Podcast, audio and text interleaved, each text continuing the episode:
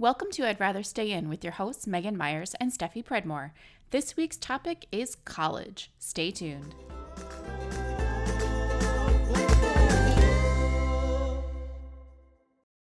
Hi, Steffi. Hi, Megan. How's it going? Um, my husband for dinner made risotto in using the sous vide.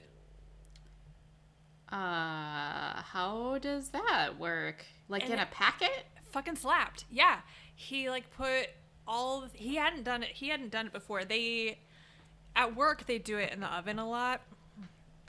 Um, but he had not u- used the sous vide to do it. I I assume he found it on Chef Steps, um, which is we have their the Joule, which is like their sous vide or whatever. Maybe he found it on a different spot on the internet, but I'm assuming it was probably Chef Steps. Anyway, um, yeah, he just like put everything into the plastic bag and then popped it in the water bath. Interesting. And it was perfect. Hmm. And then he finished it off with a little, and it, it was just like a plain, like a like a like a regular like Parmesan risotto. Mm-hmm. Um, and then he finished it off with a little lemon zest, and then he sautéed up some of the Hakurei turnips from the CSA, and seared some scallops. And it was one of those evenings where I was very, very happy in my choice of life partner. It's very fancy. Yes, it was delicious. I have I, I don't have a sous vide, so I've I've never cooked anything sous vide, but I have made risotto in the instant pot before. Oh, see, I've never done that. It does it does turn out surprisingly. Yeah, So- you know, for something that has to be babysat so much on the stove, um, there's a surprising number of hands-off ways that you can make it. Yeah. I haven't done it in the oven either. I should I always meant to and then I never got around to and then I got an instant pot, so but I do still like to make it on the stove sometimes. I do. I really like making risotto. I find it like kind of soothing. Yeah. It's just you kind of get into like a zen with the with all the stirring. Um, but yeah, I also keep meaning to try the oven method. Although we are entering the time of year when Alex protests turning the oven on basically at all, um, which is super convenient when your wife likes to bake a lot. Um, but yeah. Uh, anyway, sous vide. It works. So if anyone has a sous vide, you can make risotto.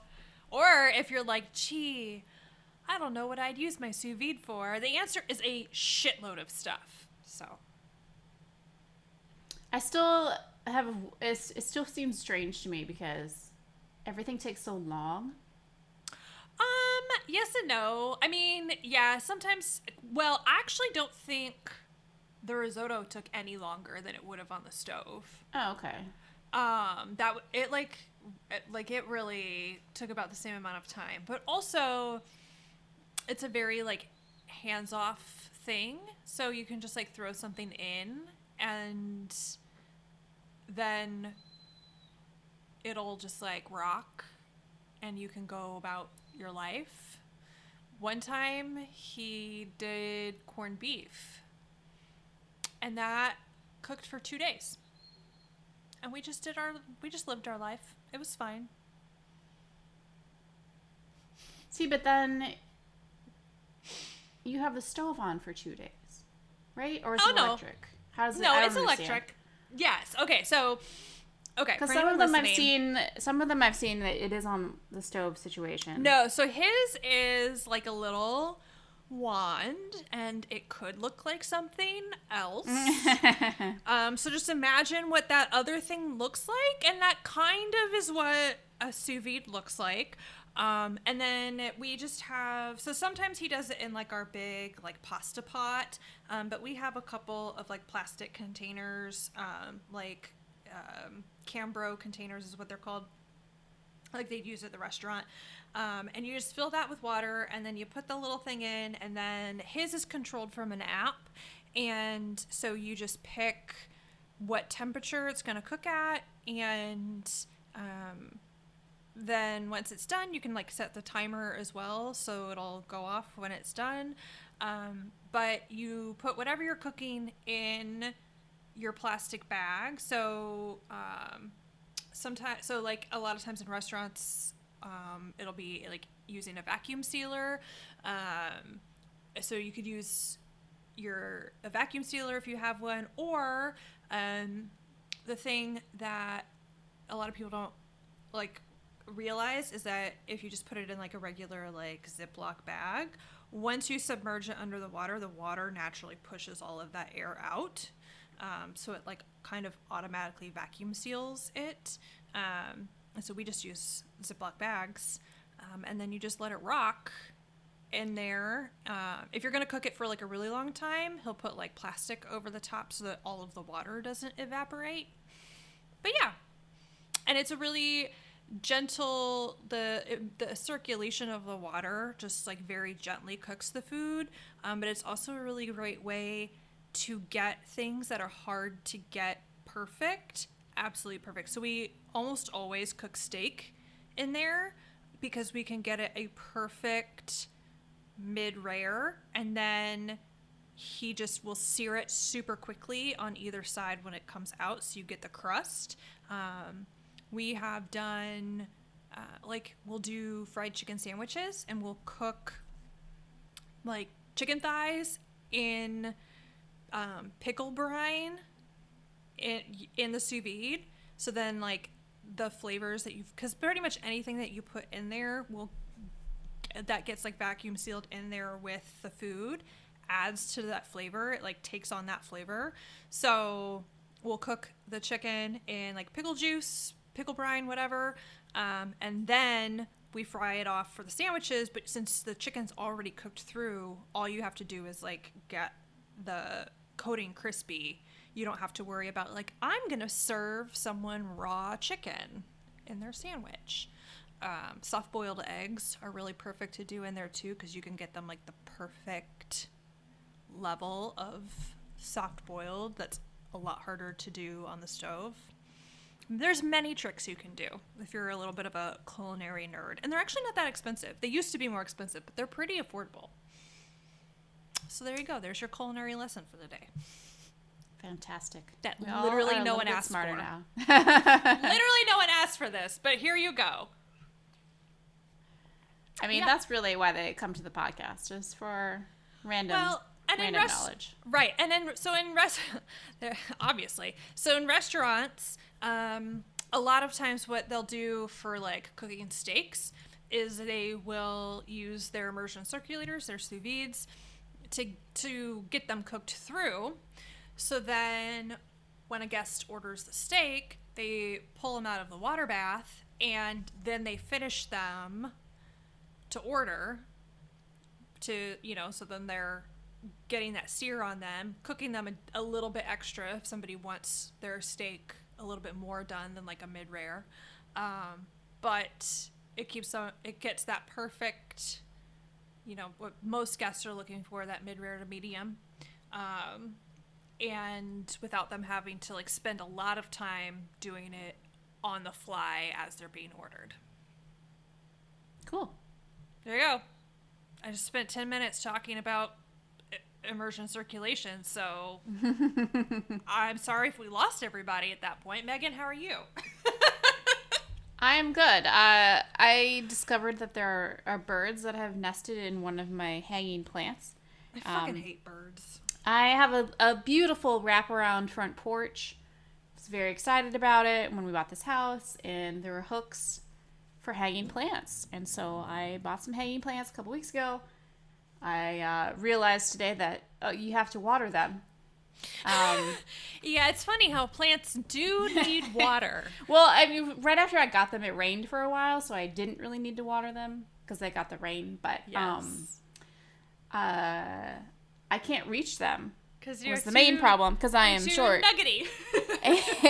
and so uh, I asked my husband to like take them down so we could put up these extension hooks and so we could water them and all the things. And he goes to do it, and he's like, "Well, there's eggs in one of them." So, Oh no! Like, oh no!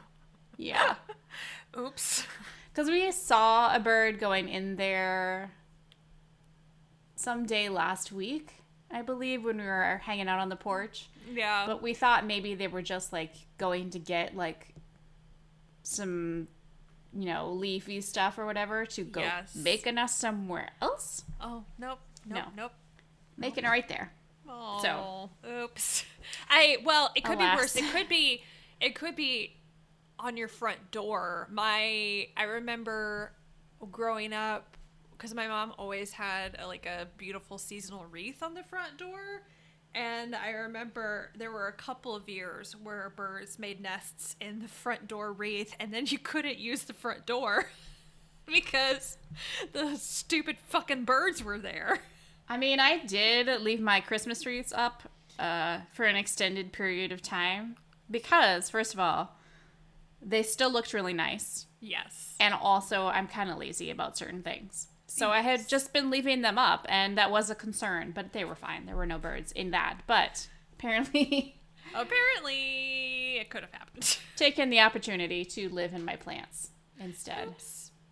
I think actually they might have been the birds that did previously have a nest in the like under the awning Oh, so part of the porch. Look at this other spot. Look at this nice home that she left out for us. So basically, if we drive by your house and all of your plants, your hanging plants, are lower except for one, that's why. I think he still lowered it, but we'll see. I'm not sure. I haven't got out to check. There's only two hanging plants because when so when we bought the house, there were more hanging plants hanging, Mm-hmm. but they only left two of the hooks in the the ceiling beams. Sure. Uh, I don't really know why. The hooks are also like they're in the garage, I believe. So the hooks still exist.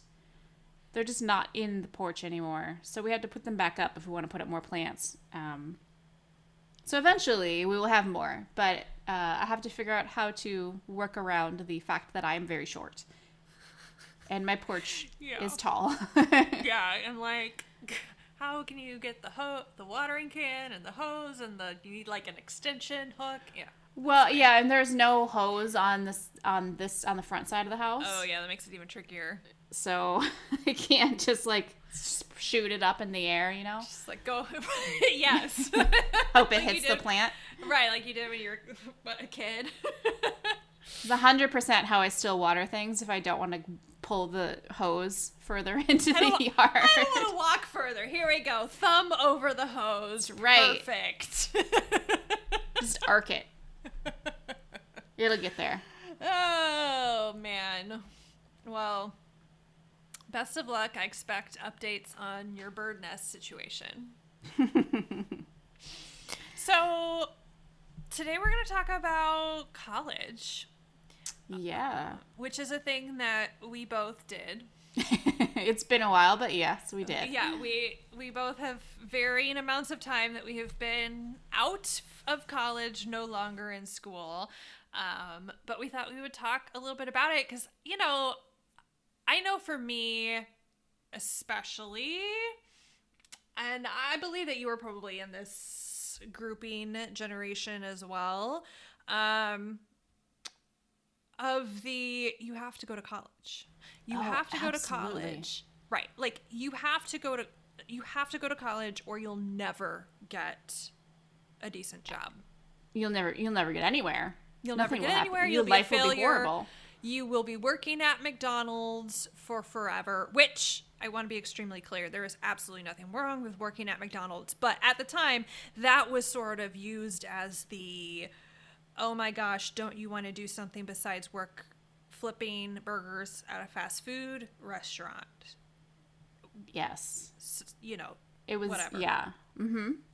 I hundred percent remember this argument. Uh-huh. Like, yeah, like I think many millennials and that sort of Gen X, the Xennial group, um, I think probably has heard the same speech from everybody. Like, it wasn't just from parents or grandparents, but like we heard it and from our teachers and our guidance counselors and our principals and everybody. and the media and the media. everything yeah it was definitely it was definitely a big deal it was it's interesting though because it was such a big deal that you should go to college everyone should go to college if Mm-hmm. you want to do anything you need to go to college but Mm-hmm. then at least in the case of my school i feel like they did not really help you that much when Mm. it came to actually getting into college and like Oh.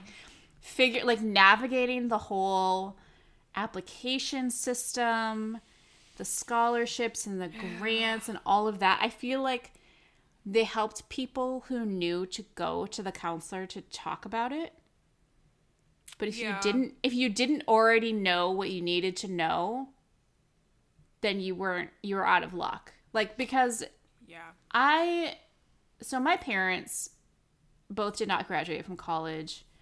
Um and my brother did he, my brother did go but he didn't graduate. But like so it, it wasn't a big thing in my family where like it we knew what to do.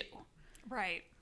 And that is still a barrier today for a lot of people. Yeah. But just the fact that back then it was just like, oh, if you don't go to college, like what are you doing with your life? You're going to be a failure. Yeah. Straight yeah, that was the message. And whether those were the exact words that were used or not, that was that was the message. And you know, I because I have a number of friends that were first generation college students. Um, I have bel I think on my dad's side my dad might have been the first maybe to get his college degree. Um or or you know, to go to college. Um but on my mom's side all of my mom's all four of my mom's grandparents were college graduates so there's a long history on my mom's side of getting your college degree um, even back in the 20s when women literally just like went to Got their find- misses? yeah, they got their MRS degree, right? Um, and so, I- mean, education is just like the bit, the like linchpin of the mom's side of the family.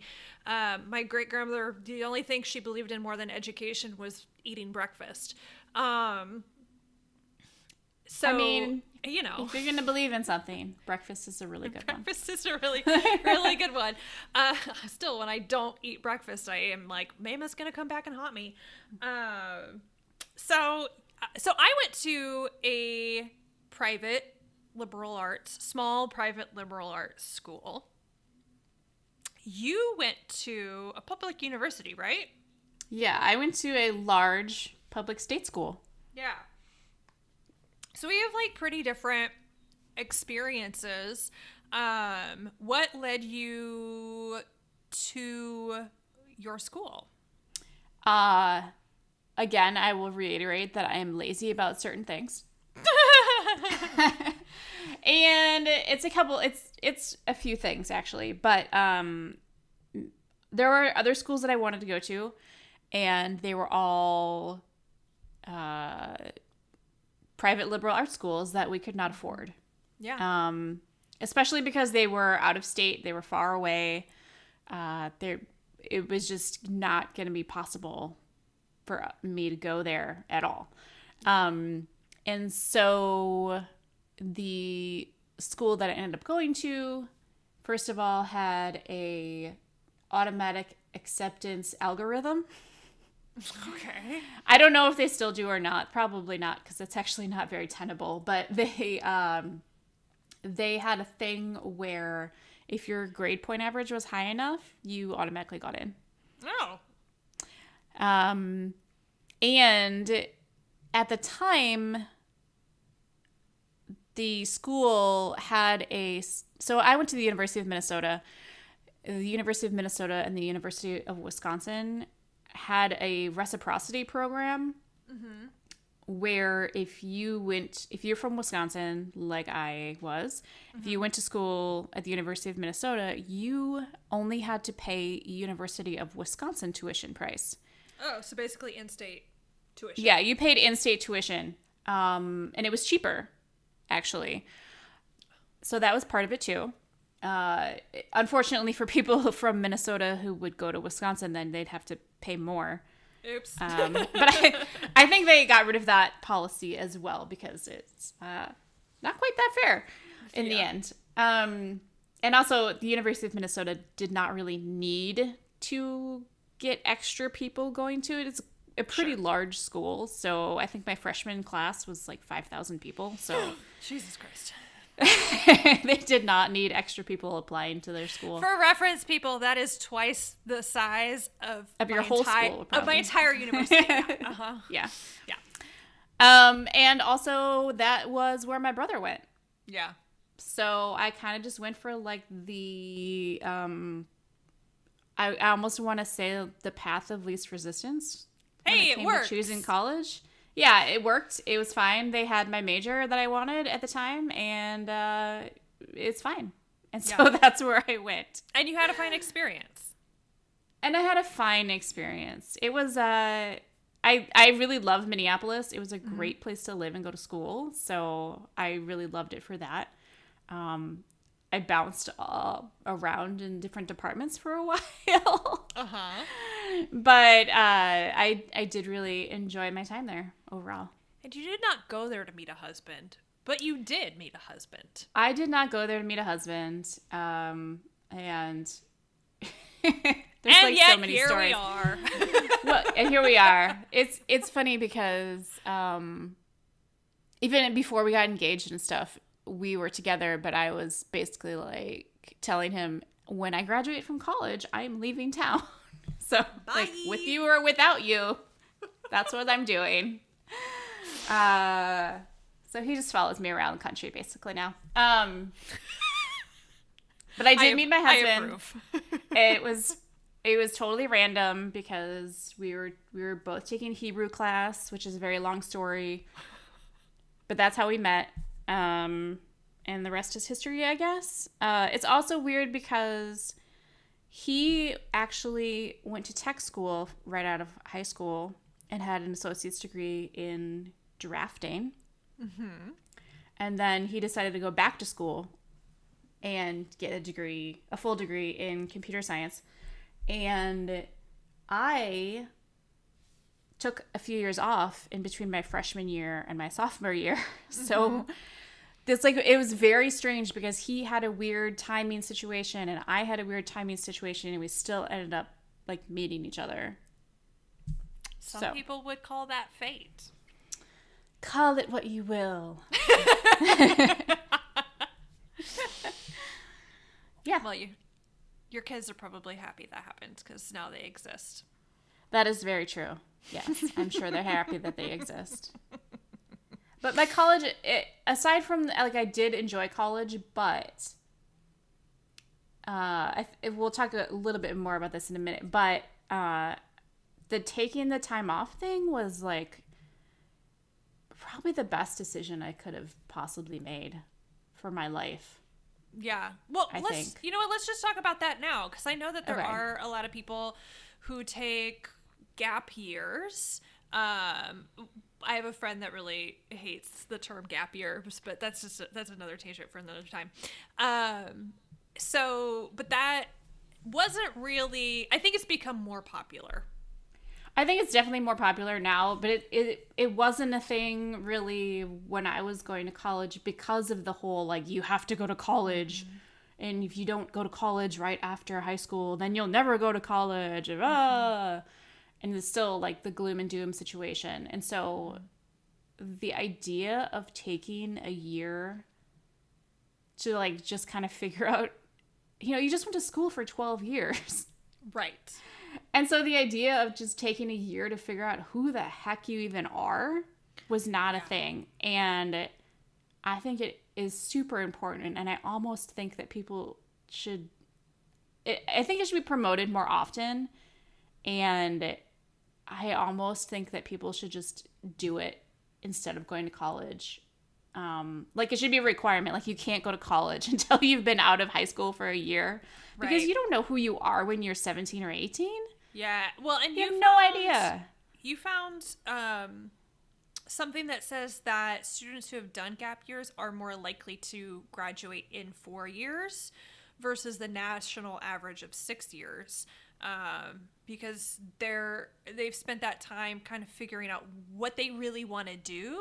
And so they can actually go in feel confident about what their major is and not spend their time bouncing around changing majors every semester until they figure out where they really are. Because i mean i went into i mean i went into college as a declared english lit major and then in three minutes was like oh fuck no. Um, i mean literally in during first year orientation i was sitting there with all the other english majors and i looked at the list of required reading that like they just listed out all like basically all of the books you would be required to read over the course of however many years.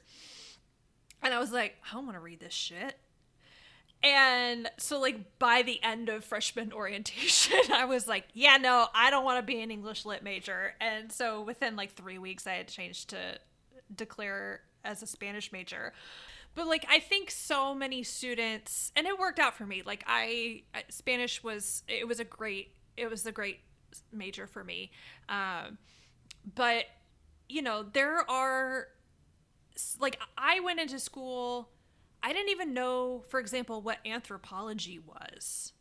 I, I came from like a tiny little high school, like that we had never talked about anthropology. Like, I had no idea that was a thing. And it was something that I ended up taking a lot of classes in and really loved, but I absolutely never would have gone in thinking like I'm going to be an anthropology major because I didn't even know what the fuck that was.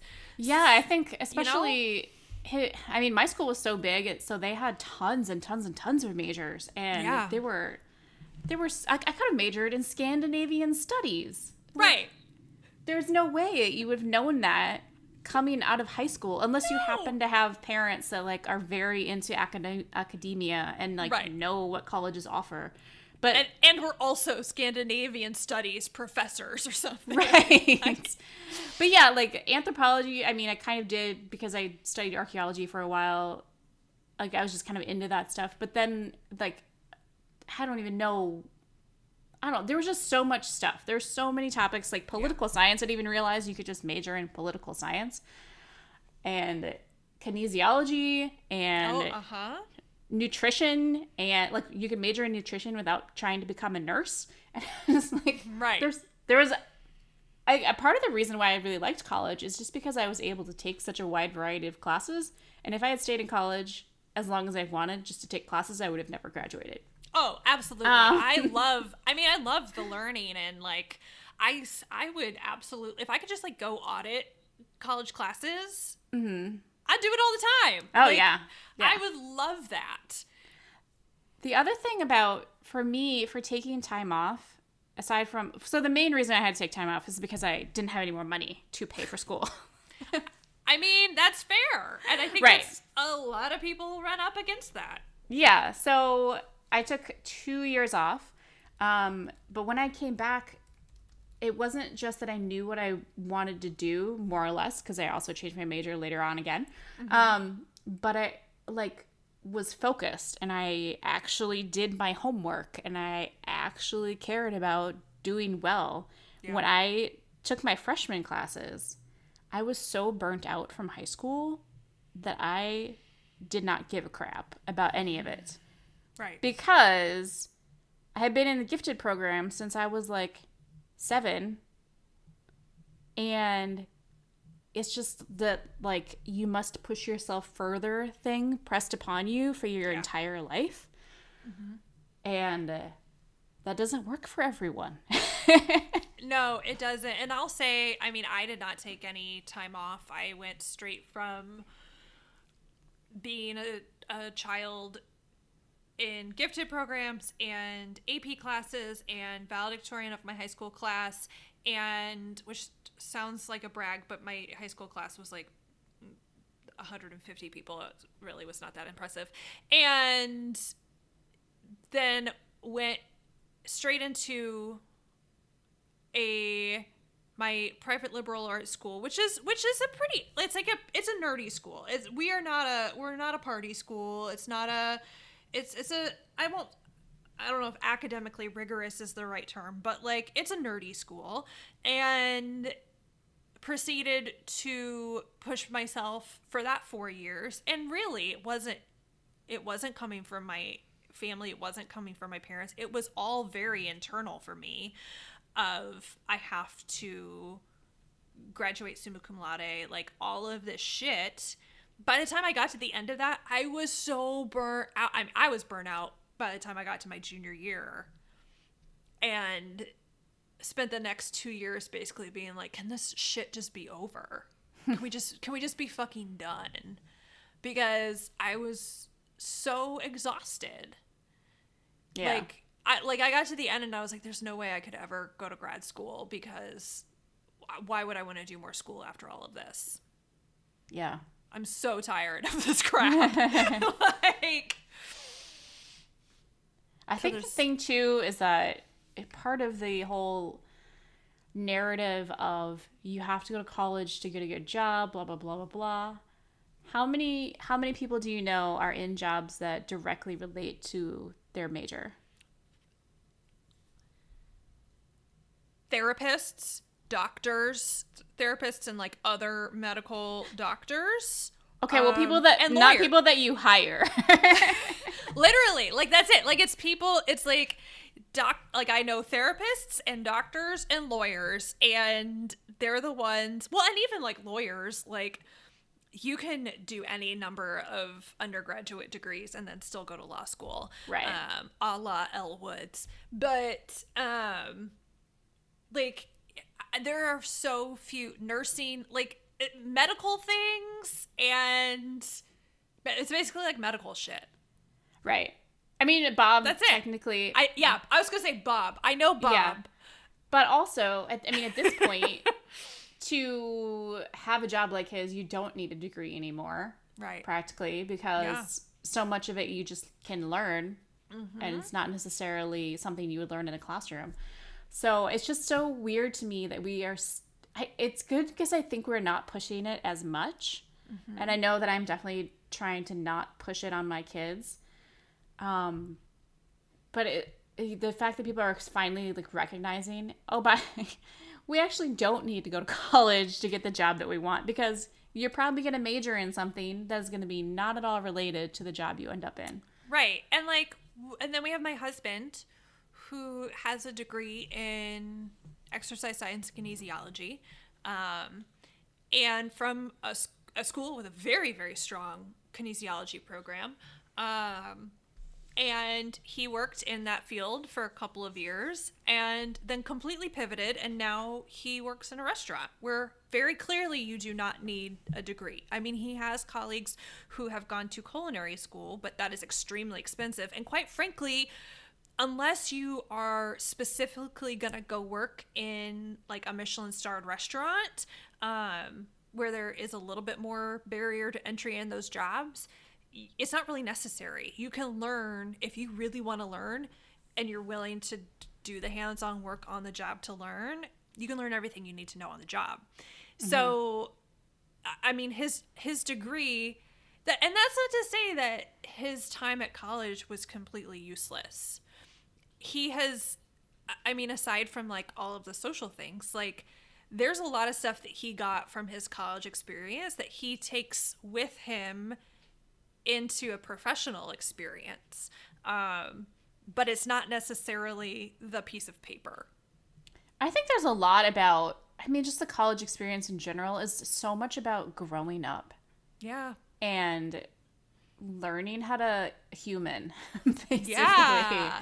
and i think that is really what a lot of people you know when they think about college and how, if they're nostalgic for it that is really the experience that you're looking back on you're not being like oh yeah i love that lecture hall so amazing you're I do think thinking about, about, some classes that I really loved, but Well, again, I'm a super nerd. classes but not the like 200 people lecture halls i did not It's actually those. really funny because, um, so uh, Alex and I, uh, Alex and I had you know very different college experiences, just in many many different ways. But he was laughing because like his school he went to so our schools are like a mile down the road from each other but i went to the little small nerdy school and he went to the state school. And when they have homecoming it's like all about the football game. It is all about the tailgating. It is all about like let's go you know pregame let's tailgate let's and then afterwards we'll get together like we'll drink drink drink and at my school, yes, there's a football game, but I can't tell you anybody that actually goes to it because when we do homecoming, it's like, let's get back together with all of our professors we really loved and like maybe have some wine and cheese. And no, that's weird. it was like, dying over uh, my my best friend from college and I like going back to homecoming and being so excited to like see our professors and like talk to them. He's like, "You're such a fucking nerd." First of all, I cannot imagine having a social function with one of my professors. That is just weird. I mean, that's also I mean, that's that also was a big difference of going to a very small school um, was the class sizes. Um, I think the largest class I ever had was my freshman psych. I took like psych 101 or whatever for one of my gen eds. Um, and I, there were probably 40 students in that class. Um, and I think that was like the biggest class I ever had. Uh, many of my many of my classes, especially like as I got to like my junior and senior years and they were like my my major level classes I think I had one Spanish class that was like there was like five of us in the class. And so when when you have like and that was with a professor that I'd had a few times already. And so like you really get to know your professor. One of my college professors came to our wedding like you know, I still keep in touch with him. Like he would have students over to his house for dinner. Like he would have, you know, his it was he was an anthropology professor. He'd have like his anthropology major students over um, a couple times a year for a dinner at his house. Like there's a different level of relationship that you establish with a professor when there's like six of you in a class versus when there's like 600 of you in a right. class. so that's, I mean, that was definitely, that definitely contributed to like some of the differences of like, oh yes, I have XYZ professor I want to see. And Alex is like, I, I don't know, maybe there's one. I don't, I don't fucking know. but then also, my school comes a knock in for those alumni donations a whole lot more often than Illinois State does. Yeah, my school randomly started sending me the alumni magazine for my department. And I was like, why?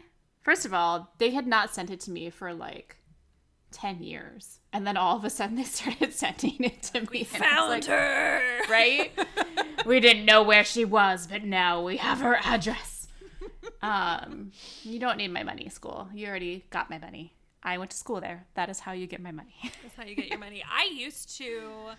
This this is somewhat tangential, but I so I used to give to my school and not a ton um, and it was only when i really had the the extra income so it's only been in the you know in a in recent years um, and I used to be involved a little bit more involved with um, some programs, um, particularly that impacted the female students um, and female identifying students on campus.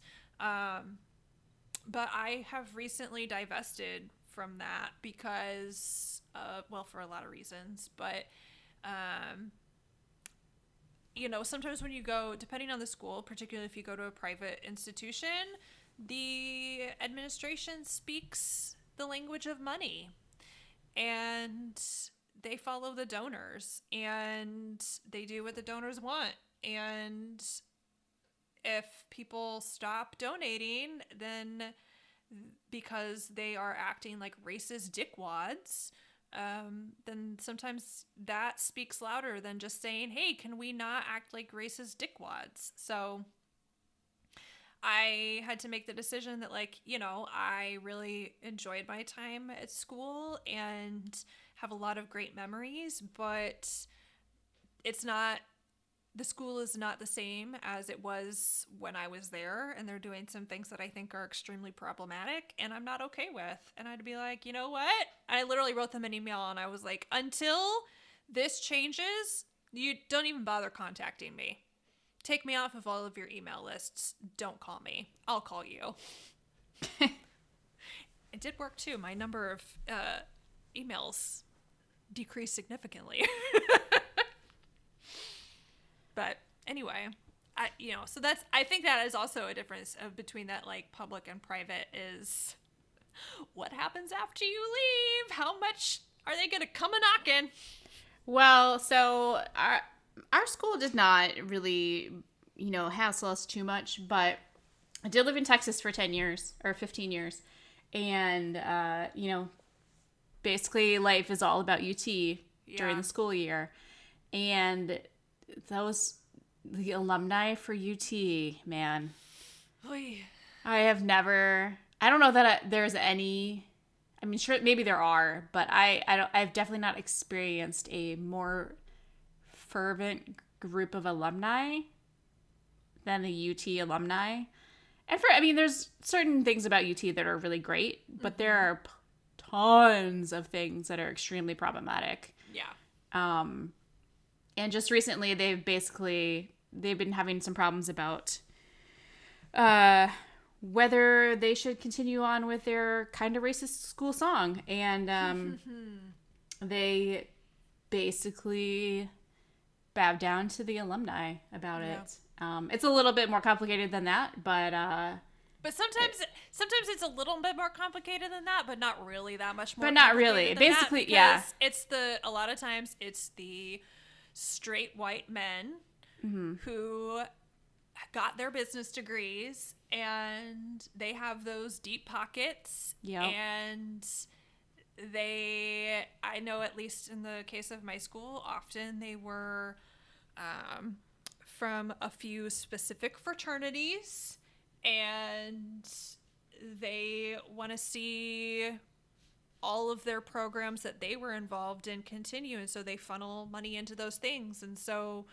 those fraternities often don't get um, they often don't face consequences when they act horribly um, because oh my gosh we don't want to anger the alumni because they might stop giving etc etc Yeah, yeah. That that's part for the course. There's a really a really good business school at UT, and there's a lot of oil money in Texas, so it's a lot of. Uh, and also, football is like the thing, yes so it's all tied in together, and um, it's really disappointing for our, all of my friends who went there and have uh, more progressive ideals and goals that they wish that their school could represent. Right. And it is it is really disappointing, especially again, like if you had a really positive experience and you had any particular affinity for your school to then see that it's becoming a place that you wouldn't want your children to go. Um without like significant changes. That's it's a disappointing thing. But again, like I also think that we're coming into a time where are we going to push our kids to go to college? I don't know. I also think the other thing that I think, I think a lot of things. The other thing I think on this particular topic is I think that we are we are starting to really examine how we frame different jobs. So, like I said at the top of the episode, you know, for like our generation, they used flipping burgers at a fast food restaurant as like the lowest thing that you could do. And that was what was you were going to do if you only had your high school degree. And i think we're coming into an age where like we're understanding that there is nothing wrong with that being your job. That there's not it's not like a well here are our skilled workers. Every job requires a level of skill and I think that I think that um, gosh, what's his name? Dan Price is that his name? Yes. Um, so We love Dan Price. we we we love. I want to say we stand Dan Price, but I don't know if that's the right use of the word stand. Um, but I, I think it is, but I think I don't know if the kids are still using that. Uh, It's hard to say. We're the olds. Um, it's fine.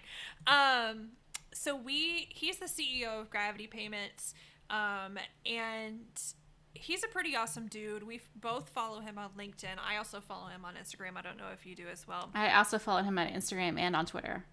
Um, so oh, so you're like an even bigger fan. Um. Oh, so he. I. I just looked it up. He says. Um. He had a post last week that said, "There's no such thing as a quote low skill job, only low paid jobs." I say that as someone who's worked as as a prep cook at an Outback Steakhouse and as a CEO. Both required hard work and skills. And so I think I think we're coming into, and I I hope we're coming into more of an age where there's less of a delineation between like this is these are the skilled worker jobs that you can get with your college degree versus like here are the jobs that maybe do require a little bit more specialty education but that doesn't make them that they don't have any more inherent like value than the jobs that don't necessarily require the same deg- the same level of education. Do you know what I mean? I do know what you mean, and I think one thing that has really helped promote this idea is the pandemic. Yeah. Um, because obviously doctors and nurses are extremely, extremely important, but also it showed how important grocery store workers are. It showed how important restaurant workers are to people. And especially now that we're coming out of it and the minimum wage has become a sticking point for a lot of people, as it should be, because it's preposterously low. That people and people are seeing, you know, fast food places that are either short staffed or completely closed because people have quit because they don't want to work for peanuts Right. and they get super angry about it because they can't get a cheeseburger. Right. So it's interesting because on the one hand they denigrate the people that work there, but they also very much want the thing that those They people would be give to them. Yes, Right. exactly. They feel entitled to that thing, that that service that they're providing. Um, you know, I think also our generation has been saddled just speaking sort of generally across the board, our generations have been saddled with so much student loan debt. Mm-hmm. And because college has become so expensive, like I just looked up what the current cost of my university is and I wanted to pass out. Um how much? And- How what percent? Do you know what percentage it went up by? uh from when I was in school. Yeah. So when I, uh, like t- well if I'm remembering correctly approximately what it was when I was in school and what I'm seeing here as the 2019 2020 undergraduate tuitions and fees it's like a 25% increase. Yeah. Um so I mean I, not a small. I so when I went to school, it was like I think I just recently had checked what ours were when we were talking about college most recently in our household, and it went up by like I don't know three hundred percent or like some insane maybe not three hundred percent. I don't know how to do math and percentages. Guys, I was not a math major. Okay. We did language, you guys. Um, but it went up in some insane amount because it was like maybe two thousand dollars a year or something when I went to school the first semester, and now it's definitely not. It's not ten times that, but it's at least five times that right now. So I mean, like, so the so the private universities around our area, um, they're they're ranging and this is just with a super quick Google search, you guys. I'm just this has not been like fact checked, but super quick Google search is showing the low end of thirty-five thousand dollars and the high end of fifty thousand dollars. Um, That's painful. uh huh. And my school does not necessarily give great financial aid. um, I definitely had one of the highest scholarships in my class, and it still was only like twelve thousand a year, um, which was still only like it, it's. I mean, that didn't even come close close to covering all of it. Um, and so you know, like the, all that to say, school's fucking expensive. And I think that, you know, our generation as we're as we are seeing that because of student loan so much student loan debt and it the, our degrees may or may not make a huge difference in getting a job that pays a lot of money out of college like I know so many people that they have postponed buying houses and getting married and having kids because of all of this, I think that that is dramatically going to change how our kids, how we like teach our kids to view college. I think so too. Because it's aside from, you know, the cost of college itself, there's so much extra costs associated with it. I mean, there's mm-hmm. you have to live somewhere, you have to suddenly feed yourself. So it's not just tuition, it's everything else that goes along with it. And then books are like a thousand dollars a year Oh my god, so expensive. It's, it's it's a lot of things, but I know that in our house, whenever it comes up, because my kid's 13, and so every once in a while he's like panics about college. um, we try to be like, you know, like you don't have to go to college if you don't want to, and if you don't even know what you want to do, like, what, why why go to college if you don't know what you want to do? Please don't waste anyway. our money. right. Well, and that's the other thing too is that there's a you know, whether your parents help you or not, then because when I was a kid, a lot of my parents didn't really they gave me some money for college, but not, mm-hmm. you know, they didn't definitely didn't pay for all of college at all. And I part of the reasoning was that my dad was like, you will appreciate it more if you have to like pay for it yourself. Uh-huh. Which on the one hand, yes, that is very true because I had to work really hard to be able to go to college. Mm-hmm. At the time, I did not like that idea. yeah, this doesn't, doesn't sound so great to an 18 year old. no. Um, but as we are trying to prepare our kids for going into college and they do have college funds, I'm trying to also prepare them and my husband with the idea that we are not paying for all of college. Yeah.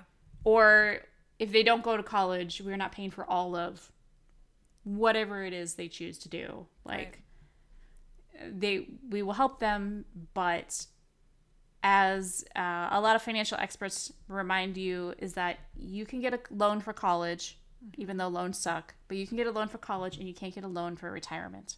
Yeah. So I think there's so many things tied up into deciding whether to go and how to pay for it and you know the kids seeing how our lives are going.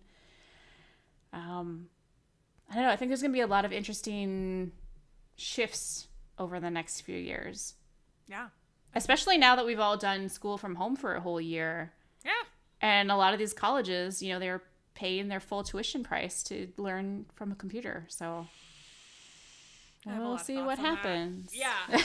Yeah.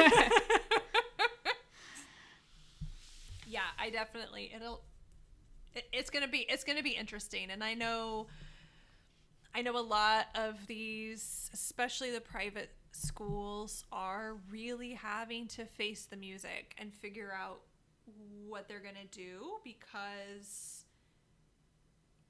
because you know so this the the folks that were graduating when the recession hit in 2008 um, again they put off having kids for a while. And now we're at a point where those kids should have been like looking at going to college, but there's fewer of them. So f- fewer of them are going to college. We're also like reaching a point where college is so expensive. Like there's there's all of these barriers to entry.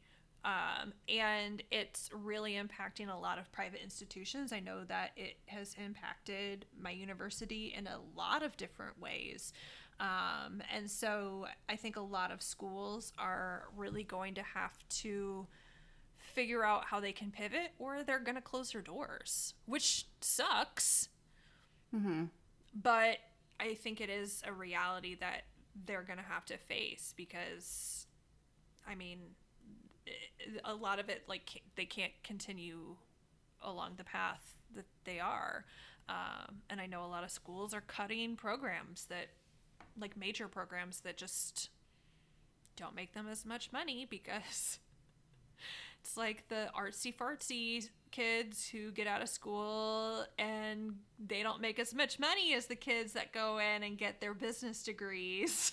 and so, you know, when you have your artsy fartsy students and their alumni give you $25 a year and your business students come back and give you $25,000 a year, man, that makes it look, I don't know.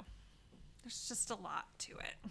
There's a lot more uh, politics involved in higher education than Oh yeah. you ever I- really think when you're just like a high school student applying to college and thinking about like what dorm life is gonna be. I have plenty of friends who uh, have worked in academia, and it's it's not a fun life. No, it's a mess. It's a mess. you do it for the joy. It sounds like. Mm-hmm. Yeah. Well, you know. well, if so, I think there's I think there's gonna be a lot of changes over the next few years. I think I mean just in general, I think I think a lot of stuff is gonna be changing, and um, I, I look at my kid, and you know he's an annoying teenager, but he is he's pretty with it yeah. a lot of the time and a lot of a lot of things that are happening and um I don't know. I just I'm I'm looking forward to seeing like what I hate to sound super old here, but I'm like I'm looking forward to seeing what the kids do with the world. Right. Like- Well, no, like But I am like I I'm am really too. optimistic about them. Well, and like it's interesting because we've got your oldest, um, who's thirteen, your youngest who's seven, and then we've got Eden, who's one, and so they're sort of like more all closely like equidistant um, of Reese down to Max and then Max down to Eden, and so it's it's going to be interesting to see like how those years between them affect all of their experiences as they graduate and like leave the nest Yeah. over the next I don't I'm like talking about this 18 as- years. she's in the other room asleep and I'm like no you don't get to leave Oh. my nest ah. He's going to leave me in 18 years. I oh can't. Oh my god um yeah it's gonna be really interesting to see so I think I think that you know we just spent a lot of time talking about how is college worth it or not and I'll be honest I think that that that answer is gonna vary from person to person like you could talk to people who have the same degree and went to the same college at the same time and their answers of whether going to college was worth it for them are going to vary immensely. Um, but i do think that it'll it'll be interesting to see how what that landscape looks like in the future and i do think that there's still a lot of great things that can come from a college experience even if it's not like a full-on four-year degree program Yeah. you know One Shut thing up. that I will one thing that I will highly advocate for as we wrap up here is the college or not college experience of living alone. oh my god yes Yes. I I think everyone should live percent. Alone. Everyone should live alone at least once in their life. Yes. I really, really, really agree with that, especially women. Yes. And I know it's scary, but I think it's so important. Oh my god. I loved living alone. It was so great. It was I loved my little apartment. did. I, I yeah, I had this like little 600 square foot apartment. It was just me and the cats. And it was it was great. Like I don't know. It was and I was only on my own for like a couple of years um, before Alex and I started dating and then we moved in together. But it was really imp- it was a really important time for me to learn how to pay all of my pay my own bills and learn how to, and learn how to you know i found my apartments on my own and applied for them on my own. And like i just did all of these things on my own. Did i still make my dad take my car to change my oil? Absolutely. When my car, most of these things have to do with my car you'll notice. When my headlights would burn out would i still go down to the AutoZone and flirt with the cashier to get him to actually put the new headlight in the car for me? Absolutely i did. But in spite of that there's still like things that you know buying my first vacuum. Like, I don't know, shit like that. Like, there's just. Yeah. There's some really learning how to meal plan, learning how to like how much food do I need? How do I cook for how much how much money can I actually spend to buy the food that I need? Right. Like what's Yeah. left over to go out with my friends? Like all of these are things that I think are really important skills. So, yeah, I totally agree that being on your own is really important. And like you could have a roommate. I will say, like we don't I, I mean- think that I think that everybody sh- I think it's an important thing to like So I think there's two things. I think it's important to live alone, like a, completely alone, and it's important to also at some point in your life have a roommate that is not your boyfriend that I never slash did. girlfriend. I mean, I did in. I did in the dorm. I guess that counts. I yeah, that counts. I, I fucking not- hated it. It was the worst. Uh, I hated having roommates. I It's a very small space in but the I will, dorm. I will. I will also. I will also. I mean, I know that. I know that. Like, depending on where people live and what their financial situation is, like living completely by themselves is sometimes not possible and so they have a roommate but often the roommate is sort of like they literally just cohabitate there's not Mm-hmm. you know, I think that when I say live on your own, I mostly mean like live financially independent from someone else. Ah. Yeah, I you know what I mean? completely alone. yeah, I mean, I do think that that would be super valuable. If you have the financial means to do that, yeah. I do. It's definitely not as easy now it. than it was when I was in college. Yeah, for sure. It's definitely, it's definitely, uh, a, a I little I think my rent was different like four hundred dollars a month. God bless you. Um, It was a Yeah. long time ago. it was, a, it was in the dark ages. Um, so yeah, I mean, if you have the means to finance, if you have the financial means to do so, I do think that that is absolute. I think you absolutely should do that. But if mm-hmm. you cannot do that, then I do think that at least like living in a in a way that where you are not financially, where you are financially independent from your parents or, you know, that roommate, where like maybe you share your you know you split rent and you split utilities but you know you're still having to budget for your groceries you're still having to budget for you know your clothes and your all the going out like all of that stuff. You're still having to like figure you know figure out like okay if i want to buy this new couch what's that going to look like xyz i think that that is still i think that that's really important. So Yeah. just they're just smart skills. Also you know and then also i think it, it there's some level of like knowing how to do that stuff is important like even if you're in a romantic relationship where your partner is in charge of the bills like God forbid something terrible happened to them, you you do need to know how to do this shit. Um, but then also, I don't know. There's like a level of you figure out what's important to you, like just you, Yeah. and then you can kind of carry that with you into a romantic partnership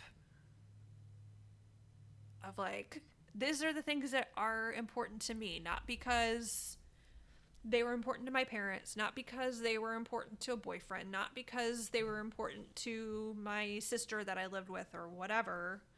They're important they're they're my priority things and how can we balance our priority things how can i advocate for my priority thing or figure out how to compromise it with your priority thing i don't know you know those are their thoughts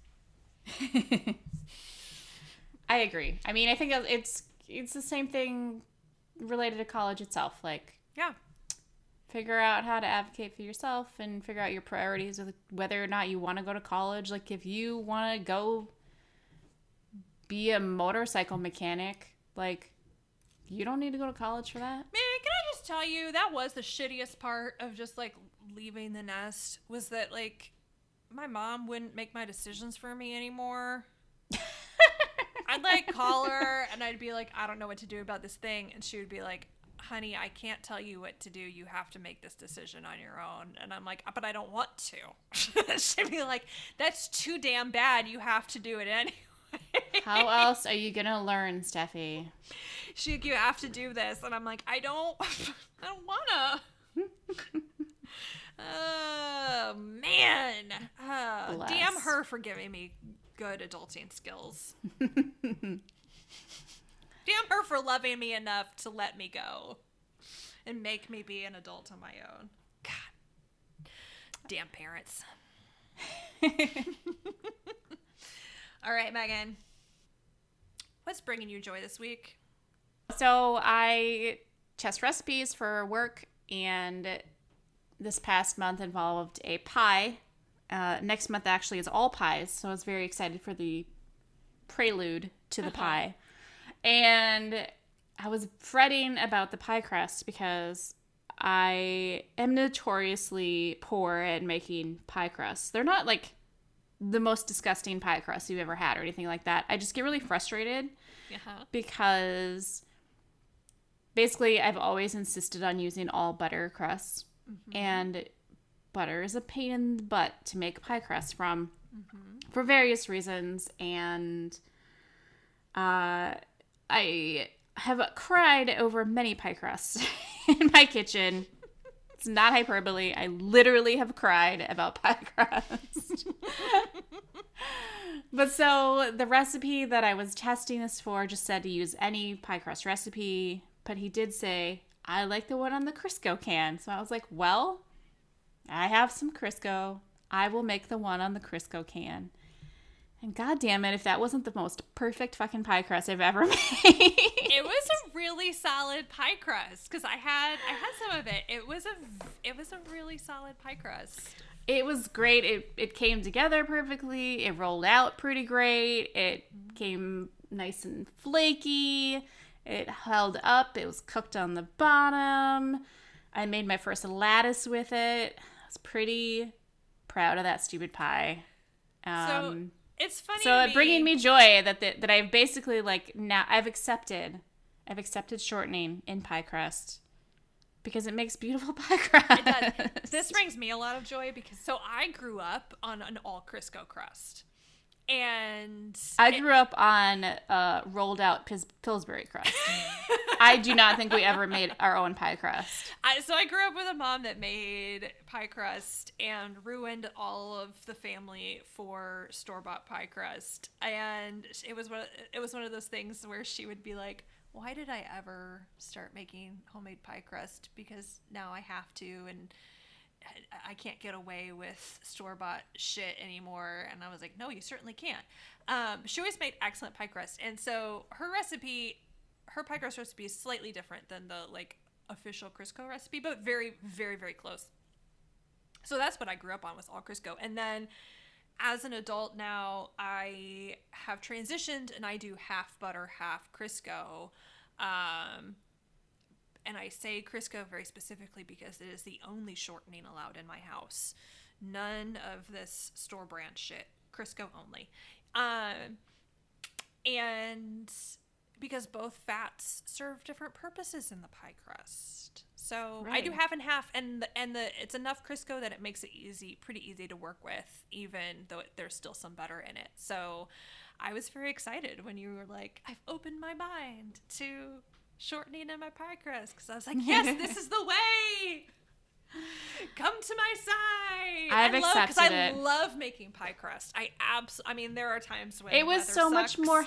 It was so much more joyous to make it that way because I like rolled it out and then I did the little like you fold it into a triangle and then I put it in the thing and it was like it worked. I was like, what is happening here?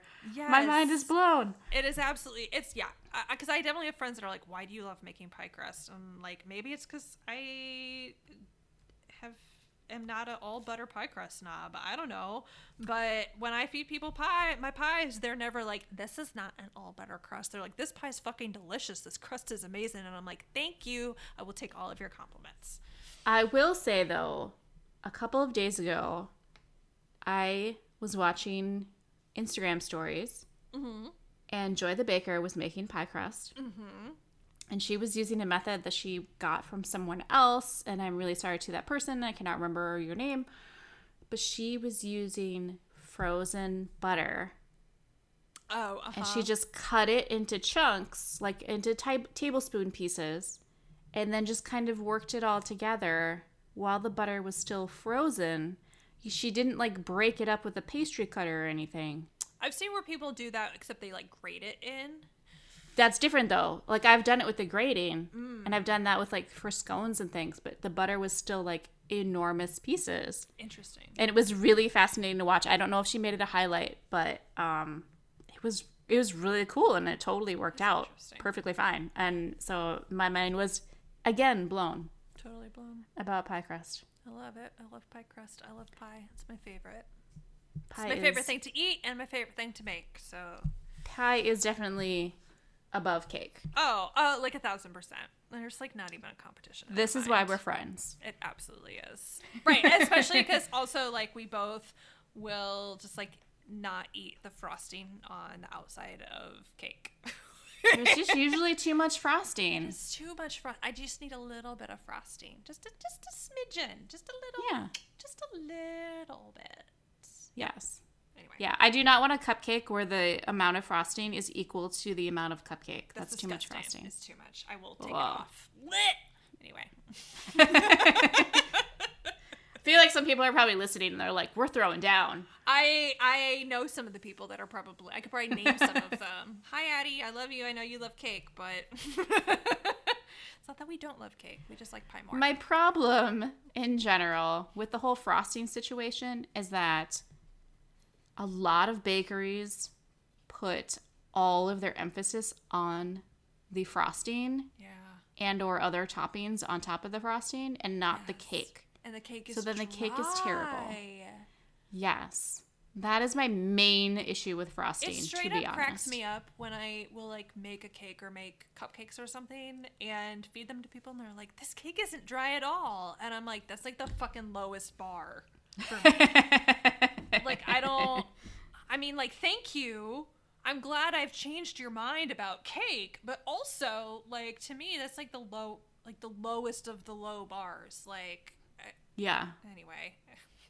Anyway. I sound like such a culinary asshole in this episode. I apologize. I mean, it's like you got the one side with the sous vide and then the other side with like, we use Crisco, whatevs. you know what?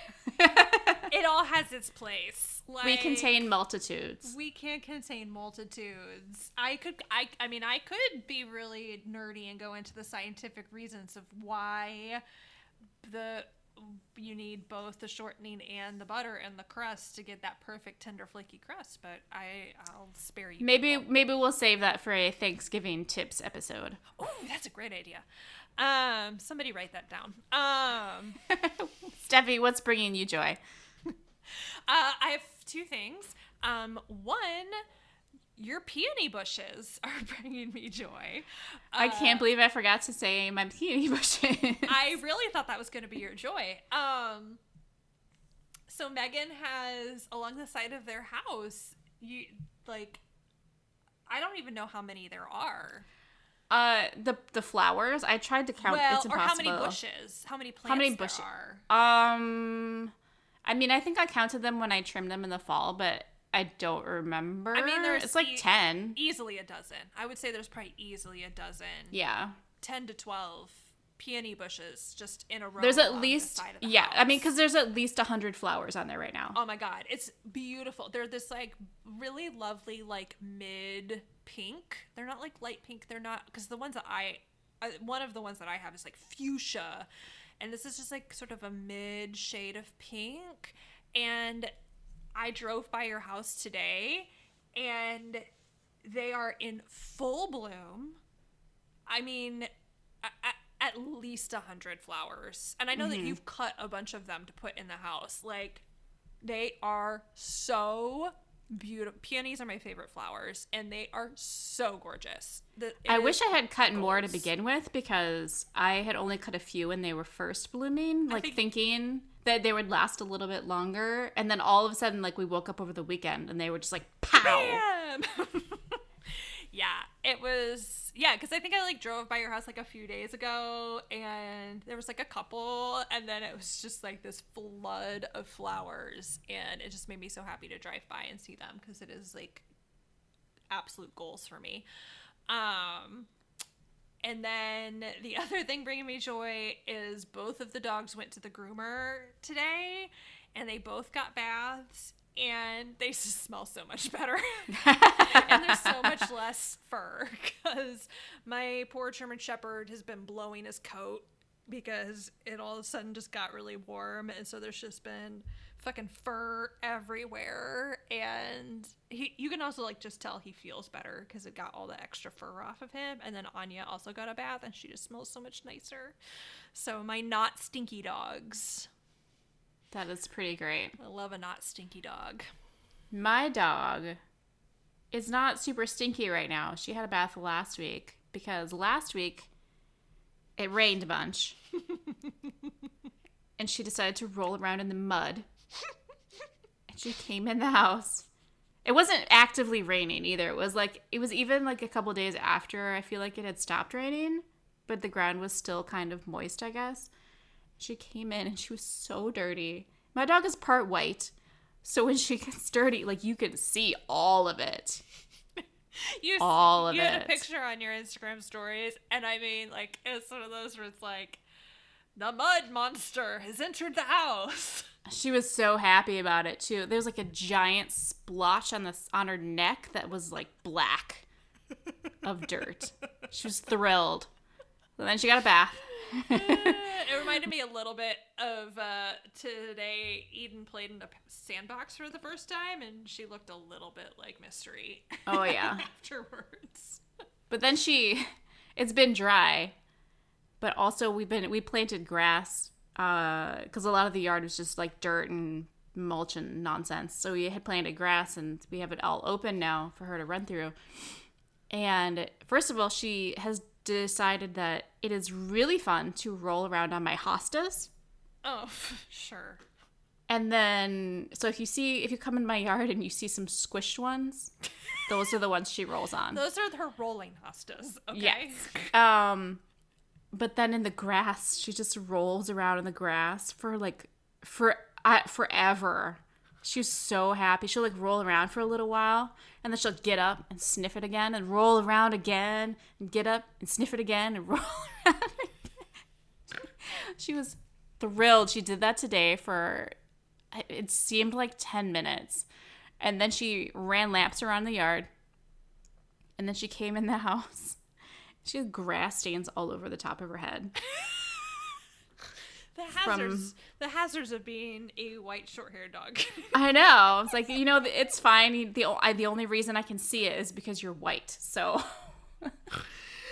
I would totally not notice if she was a brown dog. right. Oh my gosh, I love it. I wish anything brought me as much joy as just running around like a doofus in the backyard brings your dog. I know. She's she's a happy girl. Oh, I love that. Well, next week we are going to talk about the things that we share and the things that we keep private.